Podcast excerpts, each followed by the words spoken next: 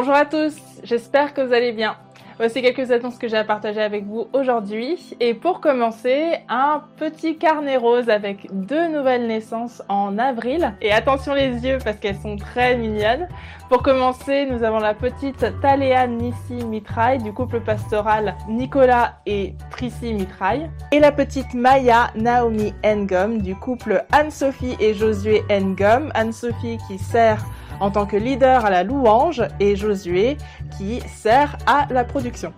Ce lundi 10 mai, les jeunes adultes vous proposent une soirée de prière sur Zoom ce lundi 10 mai à 21h. Pour préparer ce temps de prière, nous allons tous faire un jeûne ce jour-là, donc sois libre de faire celui qui te convient. Ce sera vraiment un temps béni avec certains équipiers JAP. Nous prierons les uns pour les autres, nous partagerons ce que nous avons reçu et surtout, nous serons à l'écoute de Dieu. Donc pour t'inscrire, rendez-vous sur les réseaux sociaux JAP, sur Instagram JAP Bastille et sur Facebook aussi. Rendez-vous le vendredi 14 mai pour la prochaine soirée ciel ouvert. Donc vendredi 14 mai, soirée ciel ouvert, la thématique sera un goût pour la prière avec les pasteurs Médéric, José et Lucien. Pour continuer, la levée de fonds concernant la mission à Calais continue. Donc coup de pouce se joint à l'équipe Give Go pour venir en aide aux migrants à Calais. Vos dons financiers, votre générosité permettra à cette équipe qui va se déplacer à Calais d'apporter une aide, un soutien, euh, un espoir très très concret auprès de ce camp de migrants grâce à l'achat de produits de première nécessité, euh, de vêtements, de kawaii, de pantalons le tout distribué selon les besoins des migrants. Votre don peut être fait par virement bancaire. Merci de mettre le commentaire ou libellé camp des migrants ou migrants pour que nous puissions savoir que votre don est à destination des migrants. L'IBAN de coup de pouce est disponible en ligne sur l'adresse qui s'affiche. Merci beaucoup de la part de toute l'équipe Give Go et coup de pouce pour votre générosité. Le prochain rendez-vous, Together. Donc Together, c'est le nouveau département qui est à destination des 35 ans et plus de PM. Le prochain rendez-vous se fera à l'occasion d'un pique-nique le samedi 22 mai à 11h à Meudon. Donc rendez-vous le samedi 22 mai à 11h pour une randonnée et un pique-nique aux étangs de Meudon. Et si vous souhaitez y assister, inscrivez-vous sur le lien partagé sur les réseaux sociaux ou à together.monégliseaparis.fr. C'est l'adresse mail qui s'affiche. Si vous avez besoin de conseils, vous avez besoin d'accompagnement, vous souhaitez que quelqu'un passe un moment de prière avec vous, n'hésitez pas à solliciter la hotline qui a été mise à disposition pour vous. Vous envoyez un texto, n'appelez pas, envoyez un texto et un équipier, un conseiller reviendra vers vous via un appel masqué pour passer ce temps de prière, d'accompagnement, de questions-réponses avec vous. Vraiment, n'hésitez pas à solliciter cette hotline. Euh, des conseillers sont formés spécialement pour ça, pour vous accompagner, euh, vous conseiller ou prier avec vous tout simplement. Donc vraiment, n'hésitez pas à solliciter cette hotline. Vous pouvez regarder les cultes sur YouTube, vous pouvez aussi écouter les cultes sous format podcast sur toutes les plateformes de téléchargement type Deezer, Spotify, iTunes. Donc vraiment n'hésitez pas. Et pour être tenu au courant de tout ce qui se passe à l'église Paris Métropole, n'oubliez pas de vous abonner à nos réseaux sociaux, Instagram, Facebook, cette chaîne YouTube aussi et le site internet monégliseaparis.fr. Sur le site internet, vous pouvez vous inscrire à notre newsletter pour être tenu au courant de tout ce qui se passe à l'église Paris Métropole, les points forts par mail. Donc vraiment, n'hésitez pas. Pour ma part, j'en ai terminé pour aujourd'hui, mais avant de vous quitter, voici un dernier message de la part de l'équipe pastorale qui vous remercie pour vos offrandes et vos dîmes et votre fidélité dans votre générosité. Merci beaucoup pour votre attention. Soyez bénis. À très bientôt.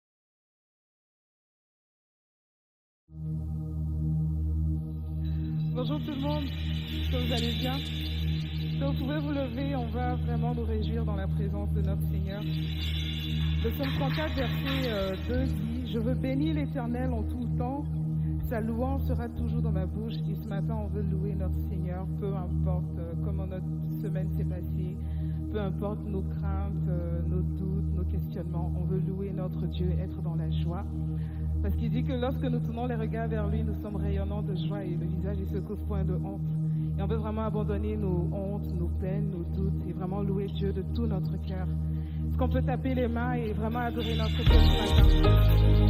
Seigneur, merci parce que nous sommes là pour toi. Nous voulons te oui en toi ce matin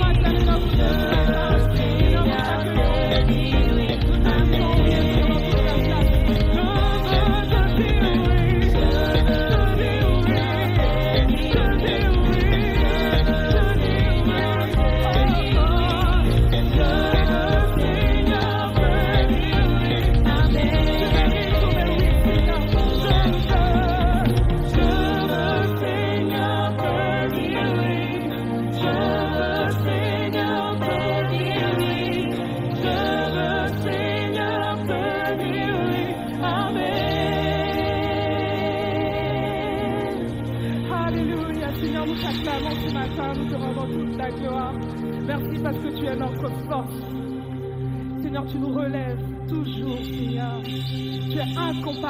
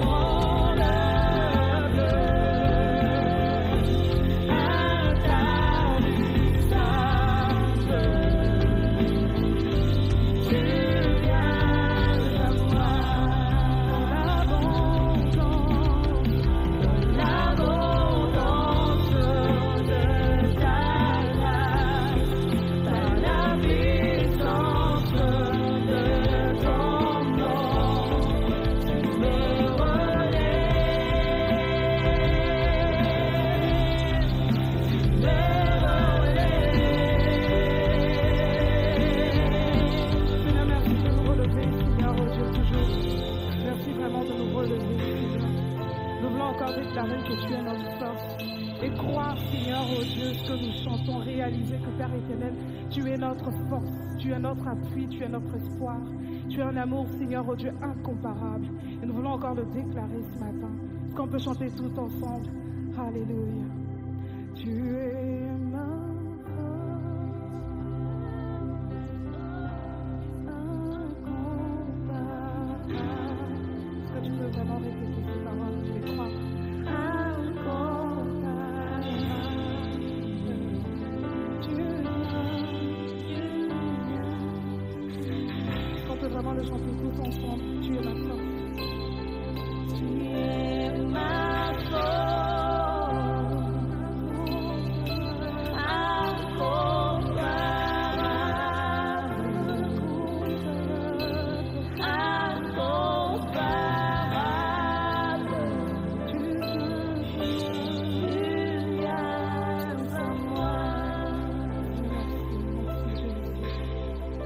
T'acclamons, Seigneur, mon Dieu, te glorifions, nous te célébrons.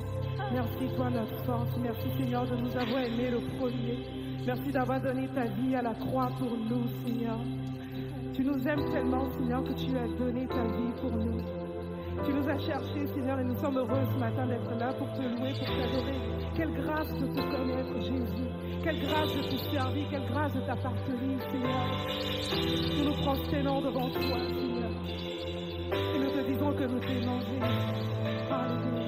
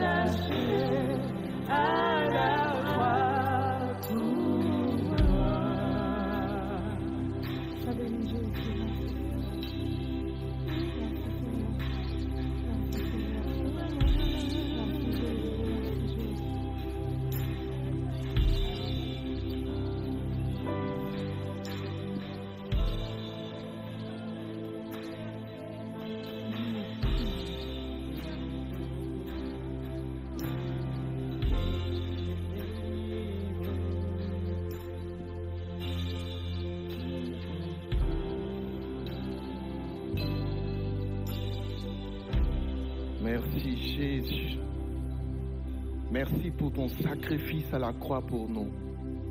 Merci pour ton œuvre parfaite pour nous. Nous sommes bénis, Seigneur, de t'avoir. Nous sommes heureux de marcher avec toi tous les jours. Seigneur, ton œuvre pour nous est parfaite. Ton œuvre pour nous est énorme, Seigneur. Et nous sommes reconnaissants pour ce que tu as fait. Seigneur, nous te bénissons. Nous te célébrons ce matin. Et en ce jour, nous voulons te donner une adoration, Seigneur, qui vient de notre cœur vers toi. Merci Jésus. Seigneur, nous n'avons pas tout le temps les mots. Nous ne savons pas forcément quoi te dire. Et Seigneur, même si nous avions les mots, cela ne pourrait pas refléter ce que tu as réellement fait pour nous, qui tu es pour nous. Alors Seigneur, merci pour toi. Nous te disons merci Jésus. Amen. Et j'aimerais apporter cette petite pensée de, de, de, de, de Sainte Seine. C'est pas mon habitude, mais j'ai vraiment à cœur aujourd'hui de vouloir partager, de partager cela avec vous. Je ne sais pas, vous connaissez cette histoire dans la Bible de cette dame qui avait été surprise en plein adultère avec un homme et qu'on a envoyé devant euh, Jésus, les scribes et les pharisiens l'ont envoyé Jésus ont commencé à l'accuser. Et les scribes disaient à Jésus, mais cette dame mérite la mort parce qu'elle a transgressé la loi de Moïse. Et Jésus les écoutait en train de condamner cette dame. Et Jésus était en train de en train de faire quelque chose par terre. Et Jésus leur demande quelque chose. Il leur dit que celui qui n'a jamais péché lui jette la première pierre. Et lorsque Jésus le dit, il continue à écrire par terre comme si rien n'était. Et il relève la tête. Il voit que les personnes sont tous parties et c'est ce qu'on va lire ensemble. Alors s'étant relevé et ne voyant plus que la femme, Jésus le dit, Femme, où sont ceux qui t'accusaient? Jésus, personne ne t'a-t-il condamné? Elle répondit, Non Seigneur. Et Jésus lui dit, Je ne te condamne pas non plus, va ne, te- ne pêche plus. Frères et sœurs en Christ, il nous arrive souvent de pécher. Mais Jésus ne nous condamne pas. Jésus ne nous condamne pas. Jésus n'est pas venu pour nous condamner, il est venu pour nous sauver.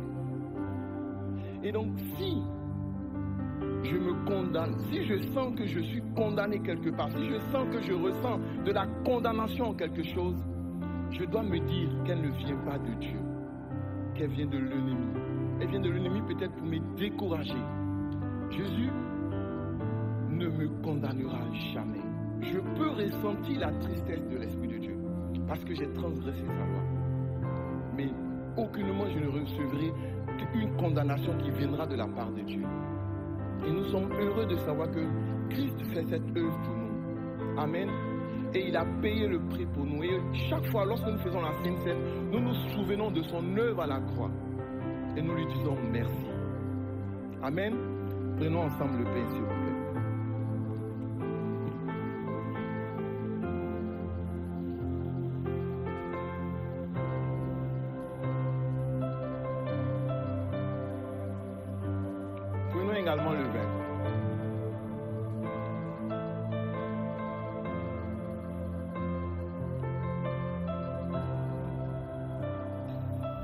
te disons merci pour ton œuvre parfaite à la croix. Seigneur, tu n'es pas venu pour nous condamner. Tu es venu pour nous justifier. Tu es venu pour nous pardonner. Et c'est cette œuvre que nous voyons chaque fois que nous regardons à la croix. Alors Seigneur Jésus, merci pour ta grâce, Seigneur Jésus. Merci pour ton salut. Et Seigneur, merci de ce que chaque fois que je sentirai cette condamnation venir à moi, Seigneur, je saurai que c'est l'ennemi qui veut me condamner. Et je viendrai à tes pieds. Alors nous te disons merci Jésus. Nous te bénissons. Merci pour ta grâce. Merci Jésus.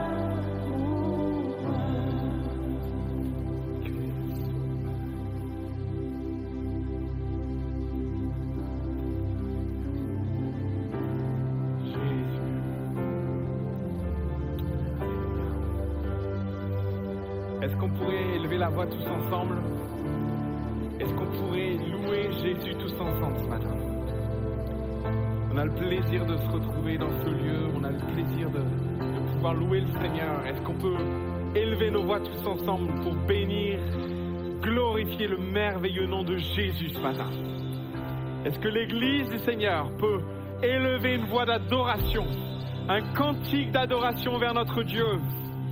Il le mérite ce matin. Il en est digne, il en est seul digne. Et le peuple de Dieu s'assemble pour élever le merveilleux nom, le beau nom, le précieux nom de Jésus. Nous louons le précieux nom de Jésus. Nous glorifions, nous célébrons le merveilleux nom de Jésus. Par qui nous avons la victoire, par qui nous avons la délivrance, le pardon de nos péchés, la guérison ce matin. Oh Jésus, nous te louons. Jésus, nous te célébrons. Tu es digne, agneau de Dieu. Tu es digne, agneau de Dieu. Amen. Alléluia. Alléluia. Est-ce qu'on peut applaudir le Seigneur ce matin? Alléluia. Il est merveilleux. Alléluia. Amen. Gloire à Dieu. Merci à l'équipe de louanges. On vous retrouve tout à l'heure. C'est bon de vous retrouver. C'est pas réciproque, c'est ça Alors, on salue tous ceux qui sont de l'autre côté de leur écran aussi, qui ne peuvent pas être avec nous. On vous salue, on vous bénit. On prie que le Seigneur vous visite là où vous êtes. Et je prie que, ce temps de culte soit une véritable bénédiction pour chacun en cette matinée. J'espère que vous allez bien, que vous partez bien dans l'ensemble. Et que Dieu se manifeste dans votre vie parce que je crois que les temps que nous vivons sont des temps propices à voir l'action de Dieu. Amen. Et j'aimerais partager avec vous une histoire ou un passage qui me parle beaucoup, euh, beaucoup depuis le début de tout ce que nous vivons. Et permettez-moi de le rentrer dans, un contexte un peu particulier qui est celui de la fin de Deux Chroniques. Deux Chroniques, euh, fait référence à, un contexte un, petit peu difficile puisque euh, Israël était à, formé de deux royaumes. Vous aviez le royaume du Nord qui est entre guillemets le royaume d'Israël et vous aviez le royaume de Juda. Et ces deux royaumes, à la fin du livre de Chroniques, disparaissent de la carte. Vous avez le royaume du Nord, donc le royaume d'Israël, qui a disparu, déporté par la Syrie. Et aujourd'hui, on cherche encore les, tribus perdues d'Israël. Et à la fin du, livre des chroniques, nous en sommes à, la fin du royaume de Juda, où euh, Nebuchadnezzar vient et détruit Jérusalem. Il détruit tout, il détruit les murs, il détruit la maison de l'Éternel et il ne reste pratiquement plus rien. Le contexte est défini d'ailleurs par les derniers versets du chapitre 36. Nebuchadnezzar emmenant à captivité pardon, à Babylone ceux qui échappèrent à l'épée. C'est vous dire si, ce qui s'est passé à Jérusalem fut tragique, on, estime difficilement le nombre de morts. Par contre, ceux qui ont survécu sont ont été amenés en, en captivité, ils furent assujettis, comme le dit le passage, à lui et à ses fils jusqu'à la domination du royaume de Perse. Verset 21, afin que s'accomplisse la parole de l'Éternel prononcée par la bouche de Jérémie, jusqu'à ce, ce que, le pays jouit de ses sabbats, il se reposera tout le temps qu'il fut dévasté jusqu'à l'accomplissement des 70 ans. Nebuchadnezzar, dont son visage va, s'afficher dans quelques instants, fut un roi terrible, roi babylonien qui euh, finalement a, tout détruit, tout emporté. Euh, il est même parlé des colonnes du temple qui furent emportées à Babylone, ainsi que tous les trésors. L'armée euh, ne va pas faire du détail lorsqu'il va rentrer à Jérusalem après plusieurs mois de siège. La ville va tomber et principalement c'est les élites qui vont euh, être déportées. Nous en avons l'exemple de, Daniel en particulier qui va finir euh, déporté à, à Babylone et qui va servir à la fois le royaume de Babylone mais aussi son Dieu par son exemple, parce qu'il va vivre. Et Daniel attendait avec impatience le retour d'Israël ou en tout cas de Juda dans le pays de la promesse.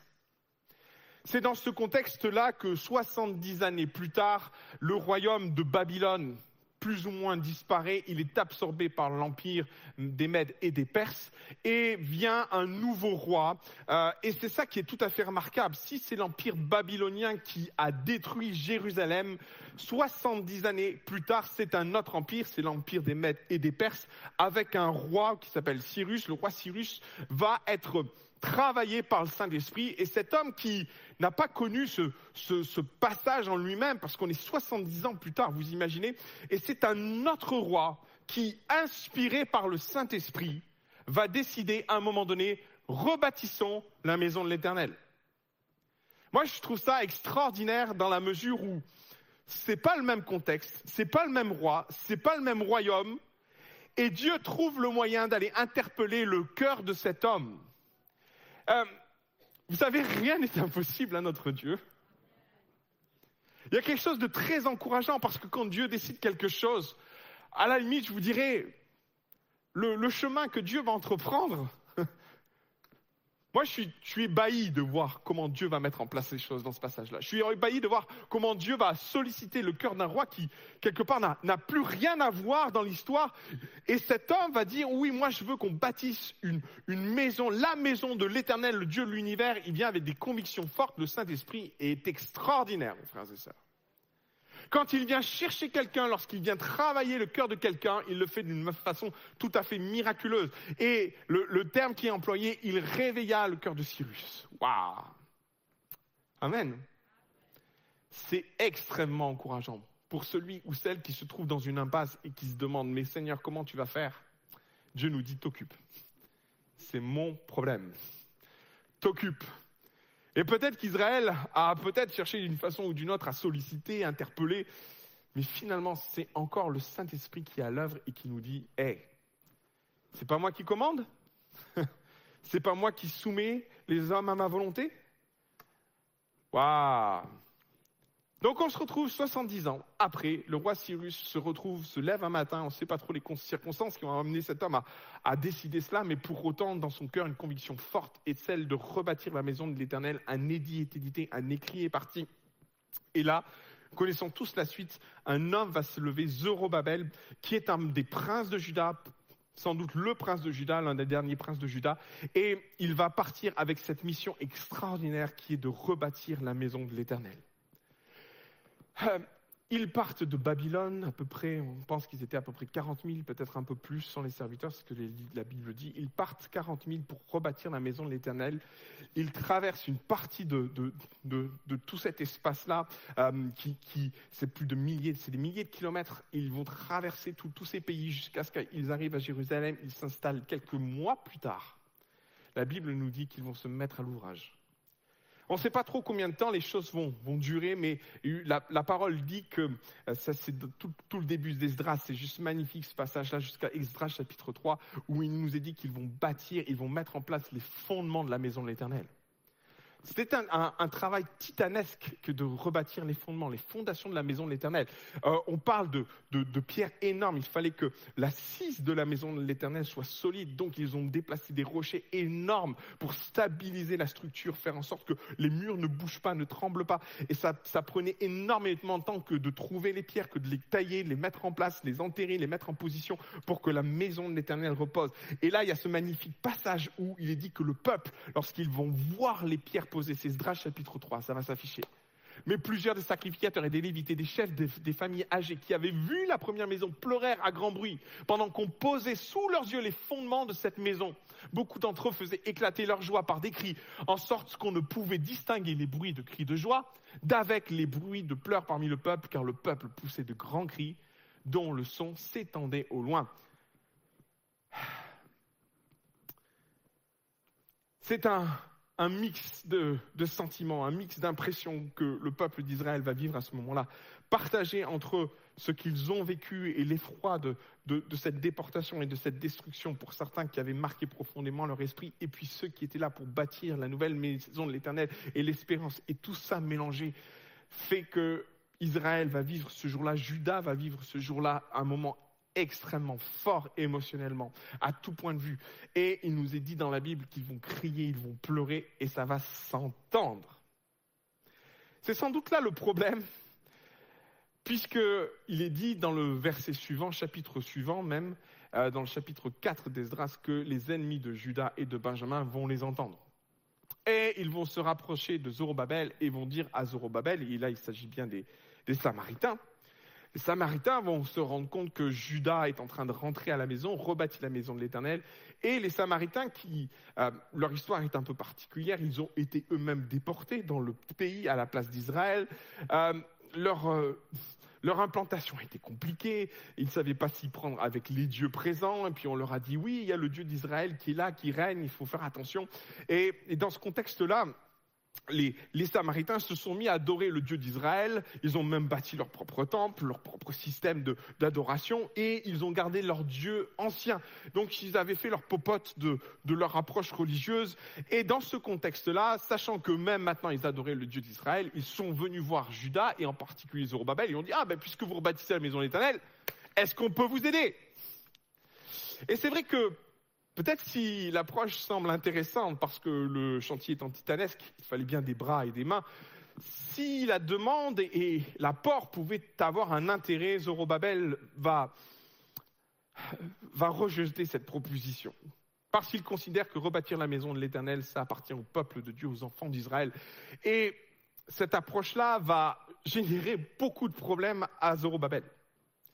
Peut-être même, peut-être a-t-il eu des reproches de la part de ses collègues ou des personnes qui étaient en charge avec lui, mais pourquoi tu leur as pas demandé de travailler avec nous? Ils se proposaient de nous aider, et puis finalement ça va nous compliquer la vie parce que les Samaritains vont faire beaucoup de problèmes.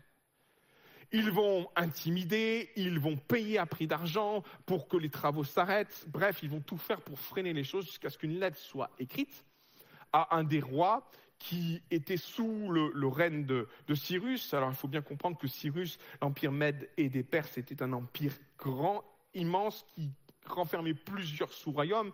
Et les ennemis d'Israël vont écrire à un de ces rois sous-royaumes pour faire arrêter les travaux, et ils vont y arriver.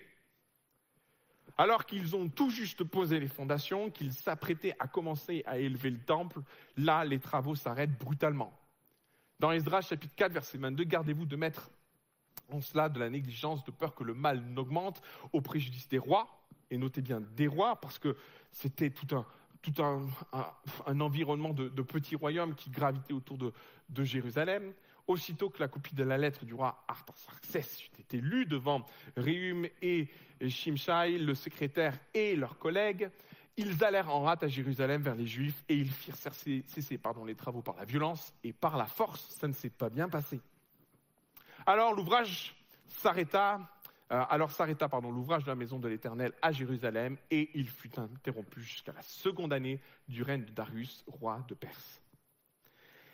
C'est important de, comprendre une réalité quand euh, Zorobabel et 40 000 personnes quittent Babylone, ils quittent un confort. C'est sans doute quelque chose qui nous échappe, mais Babylone fait partie de ces grandes villes où le confort et où la vie était, douce à vivre. Euh, Zorobabel fait partie de cette deuxième génération d'exilés. La première génération étant sans doute morte ou était sur le point de mourir. Certains ont survécu et ont pu retourner. Mais Zorobabel lui-même n'a fait partie de cette deuxième génération qui n'a connu, qui n'a pas connu autre chose que Babylone. Il a grandi à Babylone et finalement, comme il était prince, certainement il avait un traitement de faveur particulier, il avait sans doute de la richesse, il avait de l'aisance, il vivait bien à Babylone. C'est important de comprendre cela parce que quand Dieu suscite Zorobabel pour partir à Jérusalem, Zorobabel perd tout.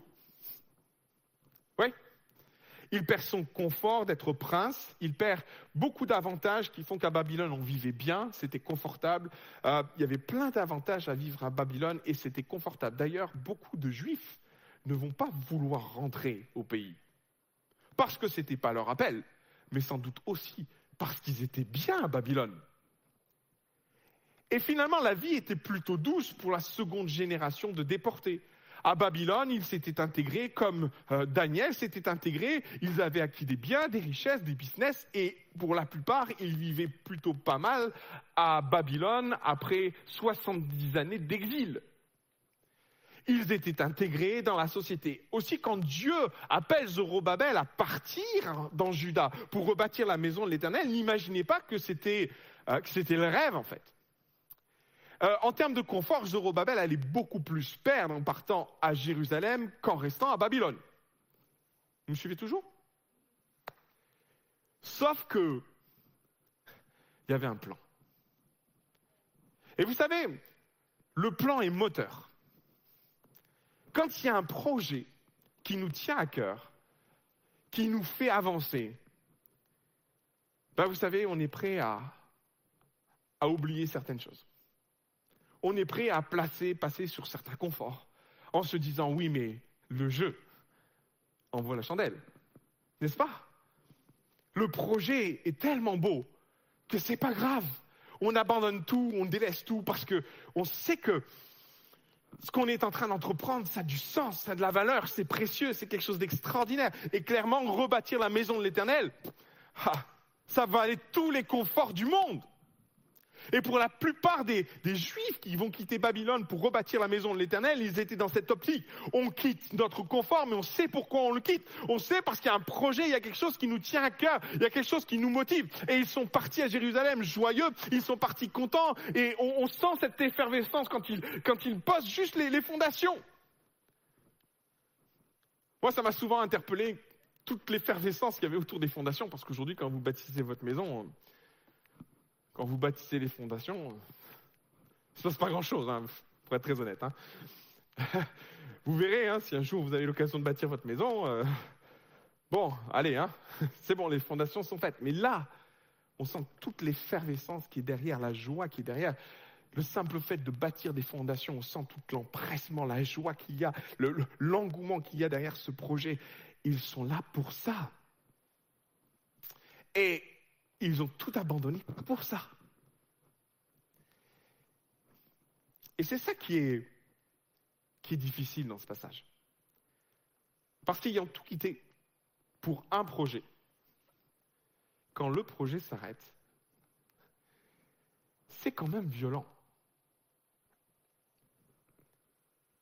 Je ne sais pas, quand vous avez mis toute votre vie dans un projet, que vous avez fait tous les sacrifices pour un projet, et que ce projet se casse la figure, ça fait drôle quand même.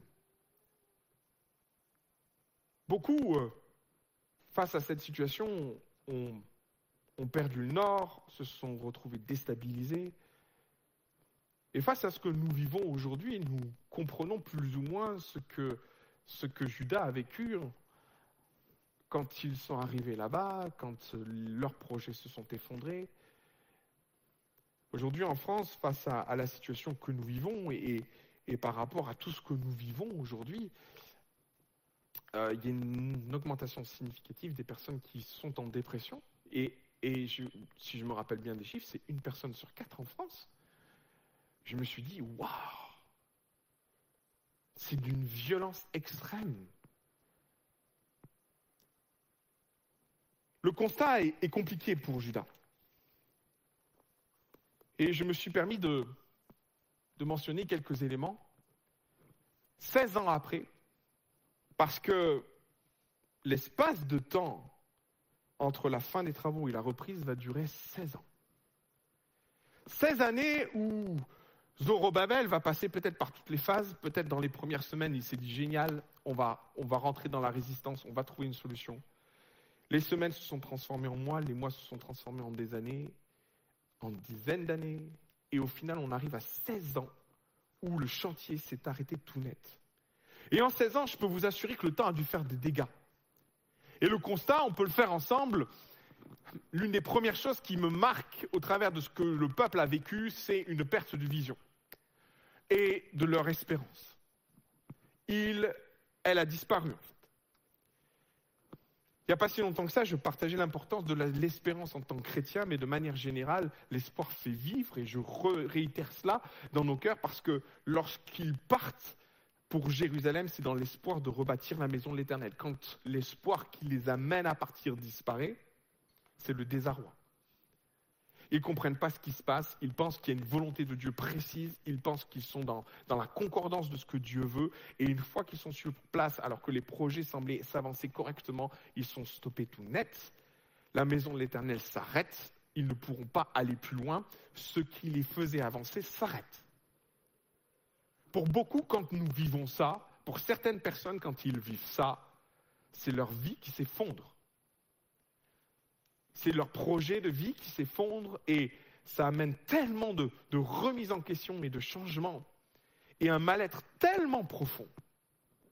Et sans doute qu'une partie de la population, même au milieu de nous, est en train de vivre ce que le peuple d'Israël a vécu face à cette porte qui s'est fermée brutalement sur eux. Les circonstances ont eu raison de leurs ailes et de leur motivation. Ils sont quelque part résignés et dans cette étape de résignation, nous trouvons un, deuxième constat, c'est que leurs habitudes, leurs priorités, leur vie, tout a changé. Euh,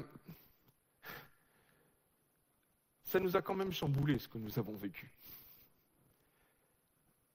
Ça nous a quand même profondément perturbés dans nos relations, dans nos échanges, dans la façon de nous parler, dans la façon de nous regarder, dans la façon même de vivre notre foi. Ça fait quand même bizarre après des années de marche avec le Seigneur que de se retrouver devant un écran. Ça fait quand même bizarre que de vivre les cultes constamment à la maison, c'est quand même perturbant. nos habitudes ont changé, notre façon de vivre, nos priorités, nos vacances, notre façon de nous déplacer. Euh, on a l'impression que notre vie a été mise entre parenthèses, en effet.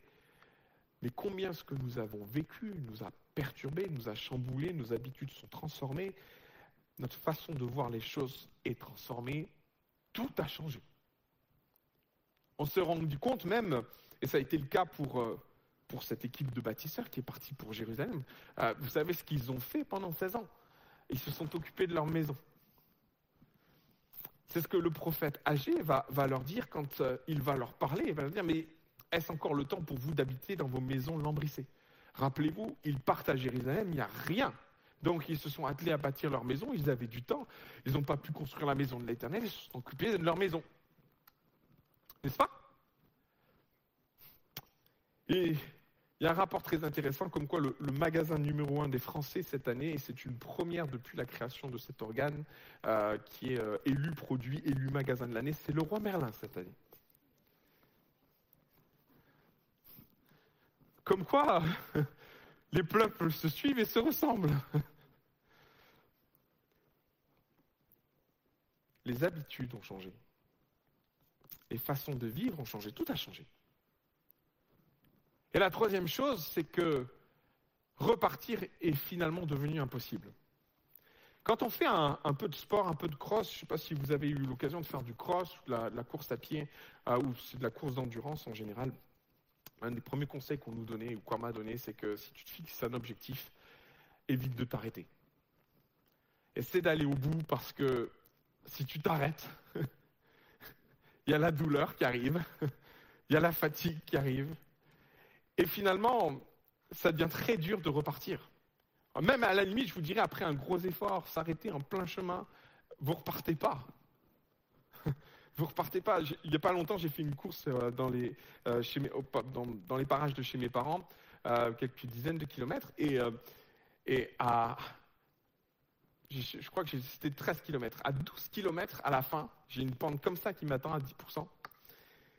Et en plein milieu, je me décide d'arrêter. Bah, je suis rentré à pied en marchant. J'ai jamais repris la course. Et je me suis dit, par moment, en fonction de ce que l'on vit, de ce que l'on traverse, s'arrêter, c'est aussi synonyme de mourir, en fait. On ne repart pas.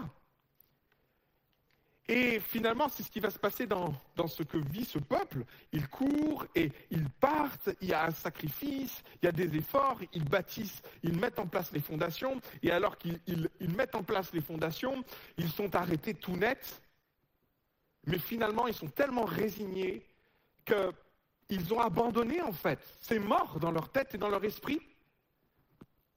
Et ils se laissent porter par ça. 16 ans plus tard, le chantier n'a toujours pas avancé, mais une chose est morte en eux, la volonté de reprendre. Peut-être ce constat, nous le faisons autour de nous, au travers de personnes que nous avons côtoyées. Et c'est un constat qu'il faut, qu'il faut faire.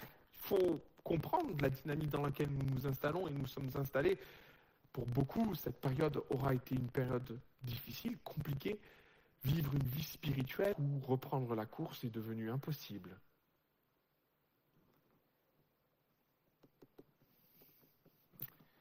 C'est le constat que nous pouvons faire d'Israël ou de Judas à ce moment-là précis. Le chantier est arrêté, mais ce n'est pas que le chantier qui est arrêté, c'est ce qui se passe dans leur cœur qui est arrêté. Alors dans des situations comme ça, que faisons-nous? Que faire? Comment s'en sortir? La vérité, c'est que Dieu, je pense à cette réalité spirituelle qui est forte et qui est venue s'installer sur mon cœur. Dieu a conscience de ce que nous vivons. Dieu a conscience des temps par lesquels l'Église vit. Dieu a conscience de la difficulté par laquelle nous sommes passés, par laquelle l'Église est en train de passer. La difficulté de se retrouver parce que, il faut dire les choses, l'Église aujourd'hui est en souffrance. Elle est en souffrance, oui, la parole est prêchée, annoncée, mais il manque une dynamique essentielle à la vie de l'Église. Le vivre ensemble. La joie de se retrouver, de partager. Quand on regarde l'Église primitive dans, le schéma qu'elle s'est constituée, alors oui, la pierre essentielle de l'Église primitive, acte 2, il persévérait dans le partage de la parole. Amen. ok, mais lisez la suite. Dans la communion fraternelle. Ah, là, c'est un peu plus violent. Dans le partage du pain, ah ouais, d'accord, ils mangeaient ensemble, on n'a plus le droit, ok. Dans la prière, mais comprenez, c'est ensemble. On comprend bien qu'il y a une dynamique qui est en souffrance dans l'Église aujourd'hui. Et cette dynamique, elle, elle nous manque. Et finalement, elle met en difficulté l'Église dans ce qu'elle est censée vivre, dans le, fait de partager. L'Église, elle est constituée de, de, ces personnes qui se soutiennent, qui se portent mutuellement. Elle est ce rempart, elle est cette forteresse. J'ai parlé de ça il n'y a pas si longtemps que ça. L'Église est essentielle dans ce qu'elle vit ensemble. c'est compliqué de vivre ça derrière son écran, vous en conviendrez. Alors merci Seigneur pour Zoom, merci Seigneur pour tout ce qu'on entreprend. Mais pour beaucoup, il y a cette soif de dire, mais on en a marre d'être distancé, on en a marre de vivre l'Église au travers d'un écran, il en a marre de vivre la communion fraternelle au travers de Zoom. Et je vous dirais qu'il y a du bon quand même. Parce que je crois qu'au travers de ça, Dieu nous fait apprécier une chose que nous considérions comme euh, banale. Vous savez, il y a des trésors que l'on peut mesurer que quand ils ne sont plus là. Et finalement, la liberté d'être ensemble, chose tellement banale pour nous, pays occidentaux, qui vivons dans la liberté de culte, qui finalement réalisons que quand elle n'est plus là, ben, ça nous manque. Ça vous manque pas? Moi, ça me manque. Et en tout cas, je suis très heureux de pouvoir vous retrouver, mes frères et sœurs. J'ai hâte de retrouver ceux qui nous regardent aussi. Oui, l'Église est en souffrance parce qu'il lui manque un pan essentiel de sa dynamique, de sa vie, de ce qui fait ce qu'elle est, sa richesse. Se retrouver est une clé du développement de l'Église. Vivre ensemble est une clé du développement de l'Église. Et, ce que nous avons vécu a profondément, profondément freiné notre croissance, freiné notre vie d'Église? Alors nous sommes là et nous avançons. Mais on s'attend à quelque chose. Et finalement, lorsque je regarde et, j'analyse les choses, je m'aperçois que Judas, quand ils sont dans cette période, ils sont en souffrance. Souffrance d'un projet qui ne peut pas aller plus loin, souffrance de ne pas pouvoir avancer dans ce qu'ils ont reçu sur leur cœur, souffrance qui pourrait s'apparenter à la nôtre aujourd'hui, il manque quelque chose. Et souffrance que nous retrouvons plusieurs fois dans les Écritures d'ailleurs. Souffrance que nous retrouvons dans cet entre-deux. Souffrance que nous retrouvons quand les disciples, à un moment donné, euh, sont entre la Pâque et la Pentecôte. Ouais. Euh, souffrance parce qu'ils vivent la résurrection de Jésus, mais euh, ils la vivent dans un entre-deux. c'est fort ce texte, il est passionnant ce texte, où dans Jean chapitre 20 et 21, les disciples vivent la résurrection de Christ, mais pour autant, on les sent dans un, une espèce d'entre-deux. Il manque quelque chose. Et c'est vrai que Jésus leur a dit, il les a prévenus, il leur a dit, ben, vous, retournez en Galilée. Mais vous savez, retournons en Galilée pour des disciples qui vivent cette espèce d'entre-deux, de cette espèce de malaise. Euh, on le perçoit quand les disciples sont au bord du lac de, de Galilée, n'est-ce pas? Quand Pierre va dire aux disciples, bon ben, on va retourner à la pêche. Ça vous parle? Ils sont pas bien les disciples. Ils sont pas en forme. Ils vivent des temps qui sont compliqués parce que Dieu leur demande de retourner en Galilée, de là où ils viennent. D'accord? Territoire qu'ils ont quitté pour suivre Jésus. OK? Et puis là, maintenant, ils retournent en Galilée. Et puis, ils se retrouvent confrontés à tous ceux qu'ils ont quittés.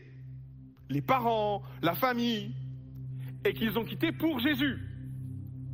Et sans doute que ça a dû être délicat pour eux de revenir et de vivre la résurrection, parce que d'une part, personne n'allait les croire. N'est-ce pas? Et puis alors, quand on rentre dans les explications de ce qui s'est passé, ah, vous savez, on est rentré en Galilée, et les parents nous disent, mais qu'est-ce que vous faites là? Où est Jésus? Alors, je vais vous expliquer, c'est un peu compliqué. Donc, euh, reprenons, hein, soyons simples. Donc Jésus va être crucifié, d'accord? Et euh, et après, il va revenir à la vie. D'accord. Et il est où là? Ah ben justement, on ne sait pas où il est. Vous vous rendez compte que les disciples vont vivre une période très délicate dans un entre-deux. Nous sommes dans cet entre-deux, mes frères et sœurs. Où il manque quelque chose. Et Dieu le sait. Et dans ces périodes d'entre-deux, que ce soit par rapport à la Pentecôte ou que ce soit dans cette période où le peuple de Juda va rentrer chez eux, ils vivent un entre-deux qui est compliqué, un entre-deux qui est lourd et un entre-deux qui est difficile. Et là, par rapport à ça, Dieu va faire une chose, il va envoyer son starter. Et c'est la parole que je voudrais vous laisser de la part de Dieu ce matin. C'est que dans ce que nous vivons, Dieu a prévu un starter. Que ce soit dans l'entre-deux, entre la Pâque et la Pentecôte, Dieu va prévenir, Jésus va prévenir ses disciples, je vous enverrai mon, mon Esprit Saint. Je vous enverrai le Saint-Esprit. Et ce sera une puissance qui viendra sur vous. Et vous serez mes témoins à Jérusalem et jusqu'aux extrémités de la terre. Quand on prend le cas de Zorobabel, devinez, il y a un starter. Il s'appelle l'Esprit de Dieu. Dans le livre de Zorobabel, dans le livre d'Agé, comme dans le livre de Zacharie, qui sont des prophètes contemporains de l'époque de, Zorobabel, dans le livre d'Esdras, on comprend ce qui va se passer au chapitre 5. Dieu va susciter dans le cœur de Zorobabel quelque chose, mais ça va être au départ une manifestation, une œuvre du Saint-Esprit dans le cœur de Zorobabel. Et dans ce passage-là, alors qu'ils sont, le, les mots sont forts, ils sont dans une espèce de léthargie spirituelle. Ils ont perdu leur projet. Le, le, leur, leur, projet de vie vient de s'effondrer. Ils sont complètement accablés de ce qu'ils vivent. Euh, leur projet, tout est changé. Et là, dans ce contexte-là, Dieu dit, je vais envoyer mon esprit sur eux. Regardez ce qui se passe. Le Saint-Esprit est à la manœuvre. Et il est à la manœuvre par son action. Zacharie chapitre 4, verset 6. Alors, il reprit et me dit, c'est l'Esprit de Dieu qui parle, c'est ici la parole de l'Éternel adressée à Zorobabel, ce n'est ni par la puissance, ni par la force, mais par mon esprit, dit l'Éternel des armées. Dans ces périodes d'entre-deux, mes frères et sœurs, j'ai la conviction que Dieu va utiliser d'une façon toute particulière son Esprit Saint. Dieu se sert de ces périodes pour envoyer des souffles nouveaux sur son peuple, sur son Église. En même temps, j'aimerais vous dire, mes frères et sœurs, que nous sommes une église de Pentecôte. Nous n'en avons pas que le nom. Nous sommes appelés à vivre la Pentecôte. Et j'aimerais nous encourager à rentrer dans cette perspective que les temps que nous vivons seront propices à la puissance et à la manifestation de l'Esprit de Dieu au milieu de nous. Zorobabel qui a été confronté à la puissance de l'adversaire, qui a été confronté à l'opposition samaritain et aux lettres, Zorobabel va décider de, prendre le pas et de dire Seigneur, je te fais confiance. Esprit de Dieu, maintenant, on, on, va rentrer dans cette dynamique où toi, Seigneur, maintenant, tu pars au contrôle. Et sans doute que Zorobabel, dans les mots qui sont dits, Zorobabel a peut-être essayé de forcer les choses d'une façon ou d'une autre, a essayé de trouver des solutions pour reprendre le chantier. Et puis finalement, c'est mort. Il arrive à cette conclusion que il est résigné, Zorobabel. Et puis c'est pas plus mal, en fait. Parce que ça permet à l'Esprit de Dieu de, prendre le dessus. Ça permet à l'Esprit de Dieu de dire à Zorobabel, t'as tout entrepris, c'est mort, pas de problème. C'est à moi de jouer maintenant. Ce n'est ni par la puissance, ni par la force, dit l'Éternel, mais c'est par mon esprit.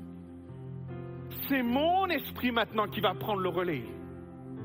Et dans cette situation qui semblait inextricable pour Zorobabel et qui est venue anéantir les circonstances, par moments viennent anéantir notre espérance, viennent anéantir nos rêves, le Saint-Esprit vient de dire au travers de Zacharie le prophète, mon serviteur maintenant, ce ne sera pas par tes forces, mais ce sera par la puissance du Saint-Esprit. Je crois qu'on rentre dans une période où Dieu nous dit maintenant, je vais agir particulièrement. Je vais œuvrer particulièrement. Deuxième circonstance qui veut permettre de voir le Saint-Esprit qu'il est à l'œuvre. Il va renouveler leur vision et leur perspective. Agé chapitre 2, verset 4. Maintenant, fortifie-toi, Zorobabel, dit l'Éternel. Fortifie-toi, Josué, fils de Jotsadak, souverain sacrificateur. Fortifie-toi, peuple entier du pays, dit l'Éternel, et travaillez, car je suis avec vous, dit l'Éternel des armées. Verset 7. J'ébranlerai toutes les nations, les trésors de toutes les nations viendront, et je remplirai de gloire cette maison, dit l'Éternel des armées. Verset 9, la gloire de cette maison sera plus grande que celle de la première, dit l'Éternel des armées. Et c'est dans ce lieu que je donnerai la paix, dit l'Éternel des armées. Vous savez ce que Dieu est en train d'inscrire dans le cœur de Zorobabel? Une nouvelle vision. Euh, Zorobabel est, est anéanti parce que ce projet ne peut pas repartir. Il y a quelque chose qui est mort et cassé en lui. Que fait l'Éternel? Il est en train de mettre une nouvelle espérance. Je crois que nous rentrons dans des périodes qui seront propices à l'action du Saint-Esprit et je crois qu'en même temps Dieu va venir parler à son peuple, va donner des directions précises, va donner des axes précis, va venir nous bousculer dans notre compréhension et dans nos visions des choses. Il vient nous interpeller, il vient nous donner des clés nouvelles, des approches nouvelles. Dieu va inspirer son peuple pour vivre des choses nouvelles. Amen. Mes frères et sœurs, c'est une chose tellement importante d'avoir et d'être nourri d'une espérance dans ce que nous vivons. Et c'est tellement facile de tomber dans des discours alarmistes, dans des discours qui font peur, alors que ce que le monde a besoin, c'est une parole d'espérance. Et je crois que l'Église est appelée aujourd'hui à porter des projets qui vont faire du bien, qui vont renouveler, qui vont, qui vont donner au peuple, au monde entier d'espérer. Et je crois que le Saint-Esprit va venir inspirer l'Église dans des choses, dans des orientations, dans des projets, dans des, dans des œuvres qui vont manifester sa gloire. Souvent, les périodes de crise ont été propices à voir l'Esprit de Dieu se manifester au travers des chrétiens pour lever des hommes et femmes et des projets. Regardez l'histoire, regardez l'histoire de la Croix-Rouge, regardez l'histoire de tous ces projets qui sont nés par des chrétiens dans des contextes tellement difficiles. Je crois que lorsque nous rentrons dans des périodes comme nous la vivons aujourd'hui, ce n'est pas pour voir l'Église mourir, mais c'est pour voir l'Église renaître et des projets naître avec elle. Troisième chose, l'Esprit est à la manœuvre, il va réveiller son peuple. Agé chapitre 1, verset 14, l'Éternel réveilla l'esprit de Zorobabel. Vous savez, mes frères et sœurs, une parole sans onction, ça n'a pas de sens, ça n'a pas de valeur. Le texte d'Agé met en effet le peuple de, Zorobabel et de Judas en face de ses responsabilités. Il leur dit maintenant remontez à la maison de l'Éternel. Il leur parle, il leur dit des choses qui sont vraies, qui sont profondes, mais qui n'ont pas vocation à être culpabilisatrices. Parce que la culpabilisation, la culpabiliser est peut-être un instrument de manipulation. Vous voyez ce que je veux dire? On fait culpabiliser les gens afin qu'ils réagissent. Euh, mais je ne crois pas que le Saint-Esprit fonctionne comme ça sur la voie de la culpabilité. Par contre, le Saint-Esprit est en train de réveiller l'esprit de Zorobabel. C'est quelque chose de beaucoup plus profond que le simple fait de culpabiliser Zorobabel de ce qu'ils vivent, de leur passivité, d'être de, tombé. Dieu sait dans quel état émotionnel est son peuple.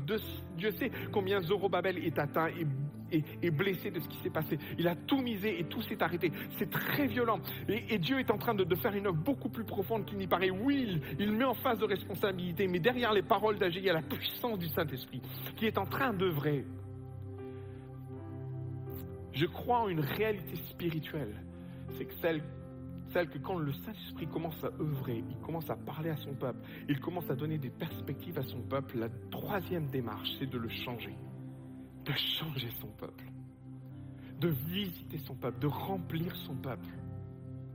Rappelez-vous, la, la est un, moment extraordinaire, mais où les disciples vont être remplis de, puissance.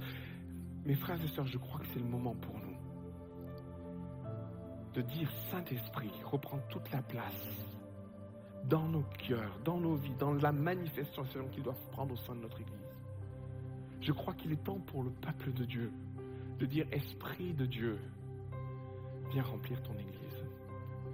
Et je pose la question à chacun d'entre nous de ce que le confinement a pu produire ou pas en nous, de ce que la situation sanitaire a pu produire en nous, au niveau de notre relation, au niveau de ce que nous vivons avec même la puissance du Saint-Esprit. Pour beaucoup, ce fut un temps qui les a permis de, décoller, mais pour d'autres, ça a atténué bien des choses en nous, ça a atténué bien des choses dans notre cœur. Et peut-être au lieu de, profiter de ce temps pour, pour vivre des choses d'en haut, pour vivre la puissance du Saint-Esprit comme nous sommes appelés à la vivre, peut-être nous avons mis ça sous un couvert. J'aimerais t'interpeller, mon frère, ma soeur, par rapport à ce que tu ne vis pas aujourd'hui. Par rapport au fait que, est-ce que le Saint-Esprit a la juste place en toi? Alors que nous rentrons dans une période où Dieu va chercher à parler son peuple, à œuvrer au travers de son peuple, la dernière porte qui doit être ouverte, c'est la porte du cœur de son. Et la question que j'aimerais te poser, où en es-tu dans ta relation avec le Saint-Esprit, dans ce que tu es appelé à vivre avec le Saint-Esprit? Est-ce que tu as mis un couvert dessus? Est-ce que tu as mis ça dans un, dans un tiroir en te disant, bon, ben c'est bien, le parler en langue, la vie de l'Esprit, la prophétie, la recherche des dons, les, les dons prophétiques, mais pas que. Les dons de parole, de connaissance, les dons de miracles, les dons de puissance.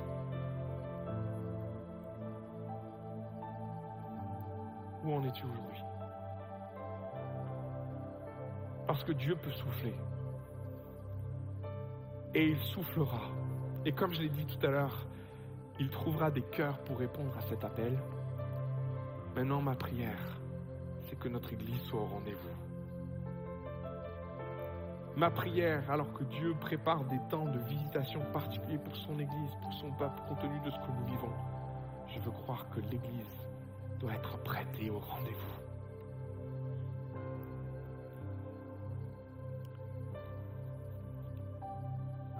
Zorobabel va reprendre le chantier. Et peut-être c'est la perception que tu as de ta vie spirituelle aujourd'hui en disant, mais Seigneur, c'est un vrai chantier ma vie. Et peut-être l'une des choses que je pourrais t'inviter à faire ce matin, c'est de dire, Esprit de Dieu, viens remplir ma vie tout à nouveau. Viens remplir ma vie tout à nouveau.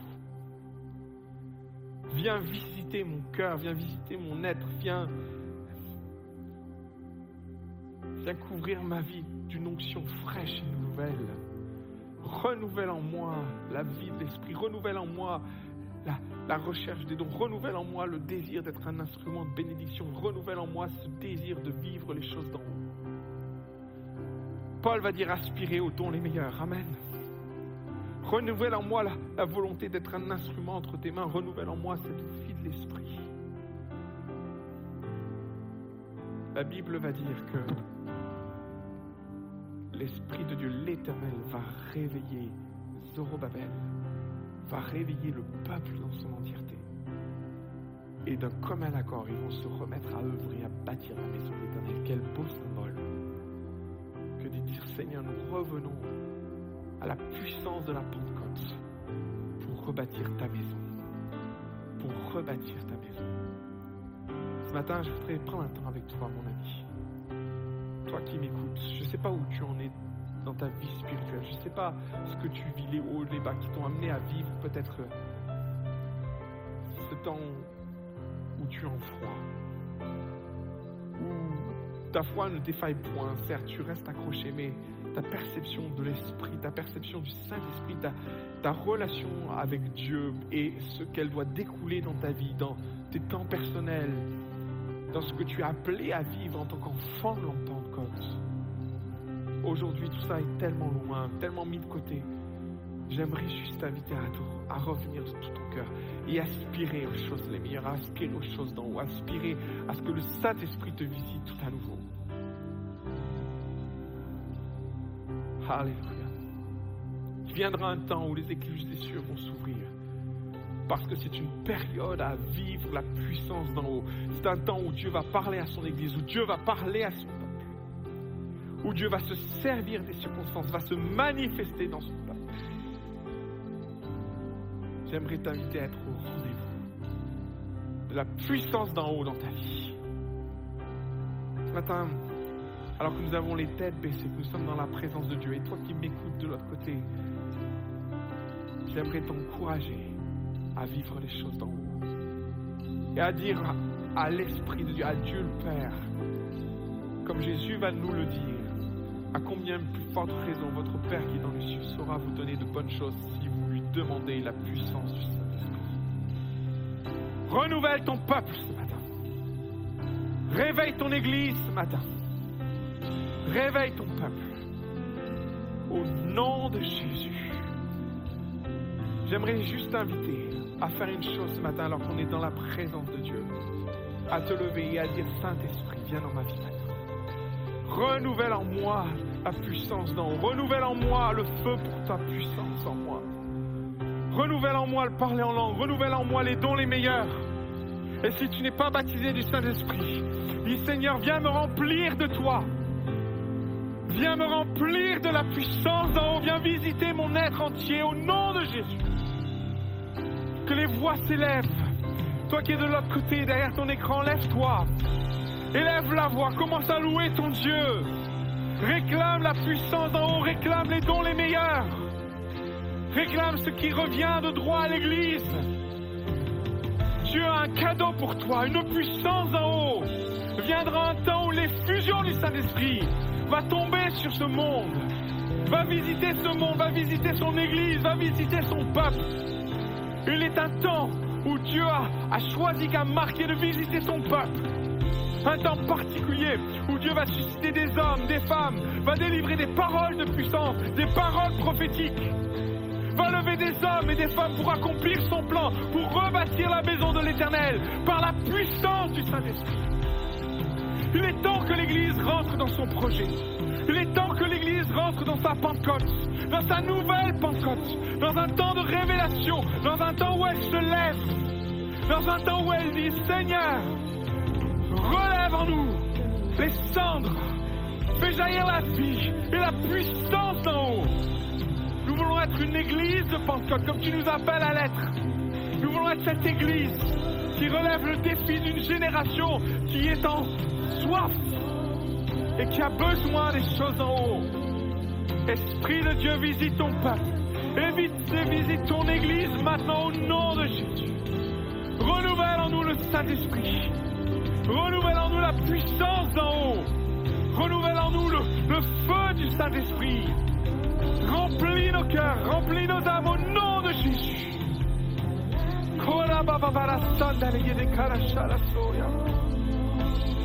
Réveille ton église. Réveille des Zorobabel au milieu de nous. Réveille des hommes et des femmes, des bâtisseurs au nom de Jésus. Que la puissance en haut, que le feu du ciel descende sur ton peuple au nom de Jésus. Au nom de Jésus. Jésus,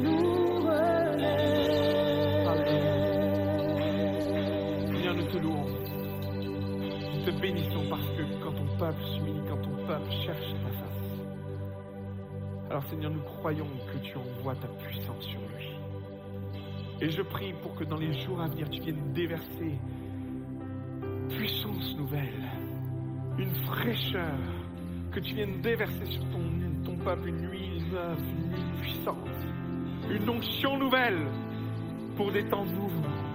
Au nom de Jésus. Au nom de Jésus. Viens renouveler en nous notre désir de vivre les choses d'en haut, maintenant et à jamais. Au nom de Jésus. Amen. Et Amen. Que Dieu vous bénisse, mes frères et sœurs. Que Dieu vous bénisse. Que Dieu vous bénisse. Je rappelle juste que si vous avez besoin de vous entretenir, vous avez un, numéro particulier pour appeler nos conseillers. Si vous avez besoin qu'on prie pour vous, plus particulièrement, n'hésitez pas, on priera avec vous. Si vous avez besoin d'être renouvelé dans le Saint-Esprit, n'hésitez pas à appeler, on priera avec vous. En tout cas, ne vivez pas ce combat tout seul. La puissance du Saint-Esprit est là. Mais l'Église est là pour se porter mutuellement. Que Dieu vous bénisse. Je vous souhaite une très bonne journée.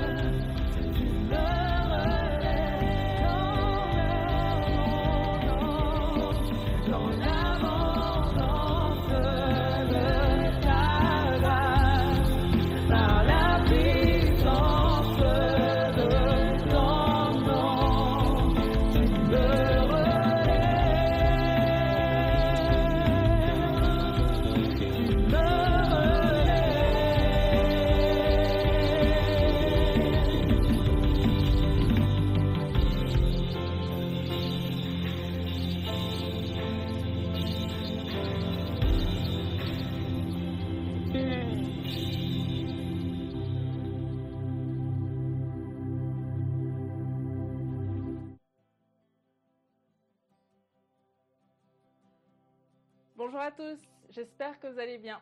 Voici quelques annonces que j'ai à partager avec vous aujourd'hui. Et pour commencer, un petit carnet rose avec deux nouvelles naissances en avril. Et attention les yeux parce qu'elles sont très mignonnes. Pour commencer, nous avons la petite Taléa Nissi Mitraille du couple pastoral Nicolas et Prissy Mitraille. Et la petite Maya Naomi Engom du couple Anne-Sophie et Josué Engom. Anne-Sophie qui sert en tant que leader à la louange et Josué qui sert à la production. Ce lundi 10 mai, les jeunes adultes vous proposent une soirée de prière sur Zoom ce lundi 10 mai à 21h. Pour préparer ce temps de prière, nous allons tous faire un jeûne ce jour-là, donc sois libre de faire celui qui te convient. Ce sera vraiment un temps béni avec certains équipiers JAP. Nous prierons les uns pour les autres, nous partagerons ce que nous avons reçu et surtout, nous serons à l'écoute de Dieu. Donc pour t'inscrire, rendez-vous sur les réseaux sociaux JAP, sur Instagram JAP Bastille et sur Facebook aussi. Rendez-vous le vendredi 14 mai pour la prochaine soirée ciel ouvert. Donc vendredi 14 mai, soirée ciel ouvert, la thématique sera un goût pour la prière avec les pasteurs Médéric, José et Lucien. Pour continuer, la levée de fonds concernant la mission à Calais continue. Donc coup de pouce se joint à l'équipe Give and Go pour venir en aide aux migrants à Calais. Vos dons financiers, votre générosité permettra à cette équipe qui va se déplacer à Calais d'apporter une aide, un soutien, un espoir très très concret auprès de ce camp de migrants grâce à l'achat de produits de première nécessité, euh, de vêtements, de kawaii, de pantalons le tout distribué selon les besoins des migrants. Votre don peut être fait par virement bancaire. Merci de mettre le commentaire ou libellé camp des migrants ou migrants pour que nous puissions savoir que votre don est à destination des migrants. L'IBAN de coup de pouce est disponible en ligne sur l'adresse qui s'affiche. Merci beaucoup de la part de toute l'équipe Give Go et coup de pouce pour votre générosité. Le prochain rendez-vous, Together. Donc Together, c'est le nouveau département qui est à destination des 35 ans et plus de PM. Le prochain rendez-vous se fera à l'occasion d'un pique-nique le samedi 22 mai à 11h à Meudon. Donc rendez-vous le samedi 22 mai à 11h pour une randonnée et un pique-nique aux étangs de Meudon. Et si vous souhaitez y assister, inscrivez-vous sur le lien partagé sur les réseaux sociaux ou à together.monégliseaparis.fr. C'est l'adresse mail qui s'affiche. Si vous avez besoin de conseils, vous avez besoin d'accompagnement, vous souhaitez que quelqu'un passe un moment de prière avec vous, n'hésitez pas à solliciter la hotline qui a été mise à disposition pour vous. Vous envoyez un texto, n'appelez pas, envoyez un texto et un équipier, un conseiller reviendra vers vous via un appel masqué pour passer ce temps de prière, d'accompagnement, de questions-réponses avec vous. Vraiment, n'hésitez pas à solliciter cette hotline. Euh, des conseillers sont formés spécialement pour ça, pour vous accompagner, euh, vous conseiller ou prier avec vous tout simplement. Donc vraiment, n'hésitez pas à solliciter cette hotline. Vous pouvez regarder les cultes sur YouTube, vous pouvez aussi écouter les cultes sous format podcast sur toutes les plateformes de téléchargement type Deezer, Spotify, iTunes. Donc vraiment, n'hésitez pas. Et pour être tenu au courant de tout ce qui se passe à l'église Paris Métropole, n'oubliez pas de vous abonner à nos réseaux sociaux, Instagram, Facebook, cette chaîne YouTube aussi, et le site internet monégliseaparis.fr. Sur le site internet, vous pouvez vous inscrire à notre newsletter pour être tenu au courant de tout ce qui se passe à l'église Paris Métropole, des points forts par mail. Donc vraiment, n'hésitez pas. Pour ma part, j'en ai terminé pour aujourd'hui, mais avant de vous quitter, voici un dernier message de la part de l'équipe pastorale qui vous remercie pour vos offrandes et vos dîmes et votre fidélité dans votre générosité. Merci beaucoup pour votre attention. Soyez bénis. À très bientôt.